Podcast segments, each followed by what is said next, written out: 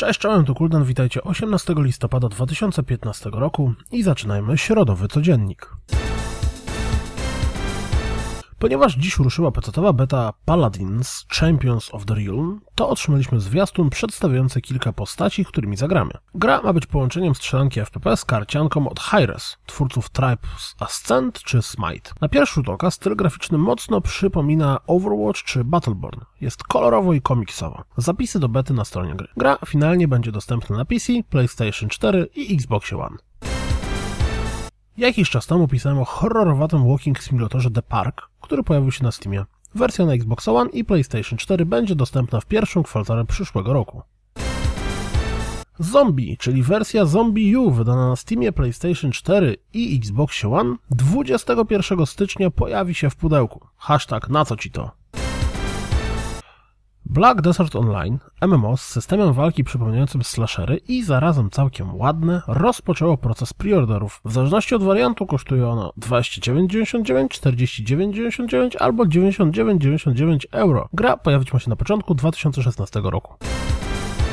Dostaniemy dwie nowe gry z serii Valkyria. Valkyria Chronicles Remaster oraz całkiem nową Valkyria Azure Revolution, obie na PlayStation 4. Remaster pojawi się w Japonii 10 lutego, a Azure Revolution zimą 2016 roku. Na razie nic nie wiadomo o europejskiej premierze, ale jak zawsze w takiej sytuacji trzymamy kciuki, w końcu Valkyria Chronicles była u nas dostępna.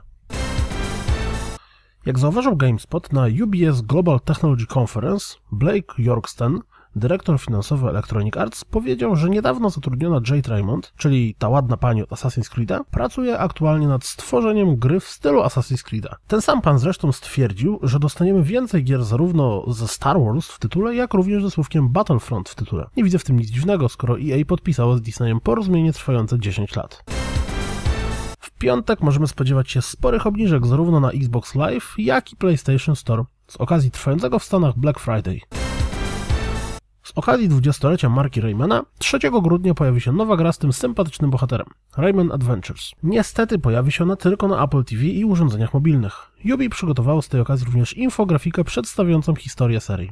Jakoś tak smutno mi się zrobiło, kiedy to po wspaniałych Rayman Origins i Legends w nowy tytuł możemy zagrać tylko na kumereczkach czy tablecikach.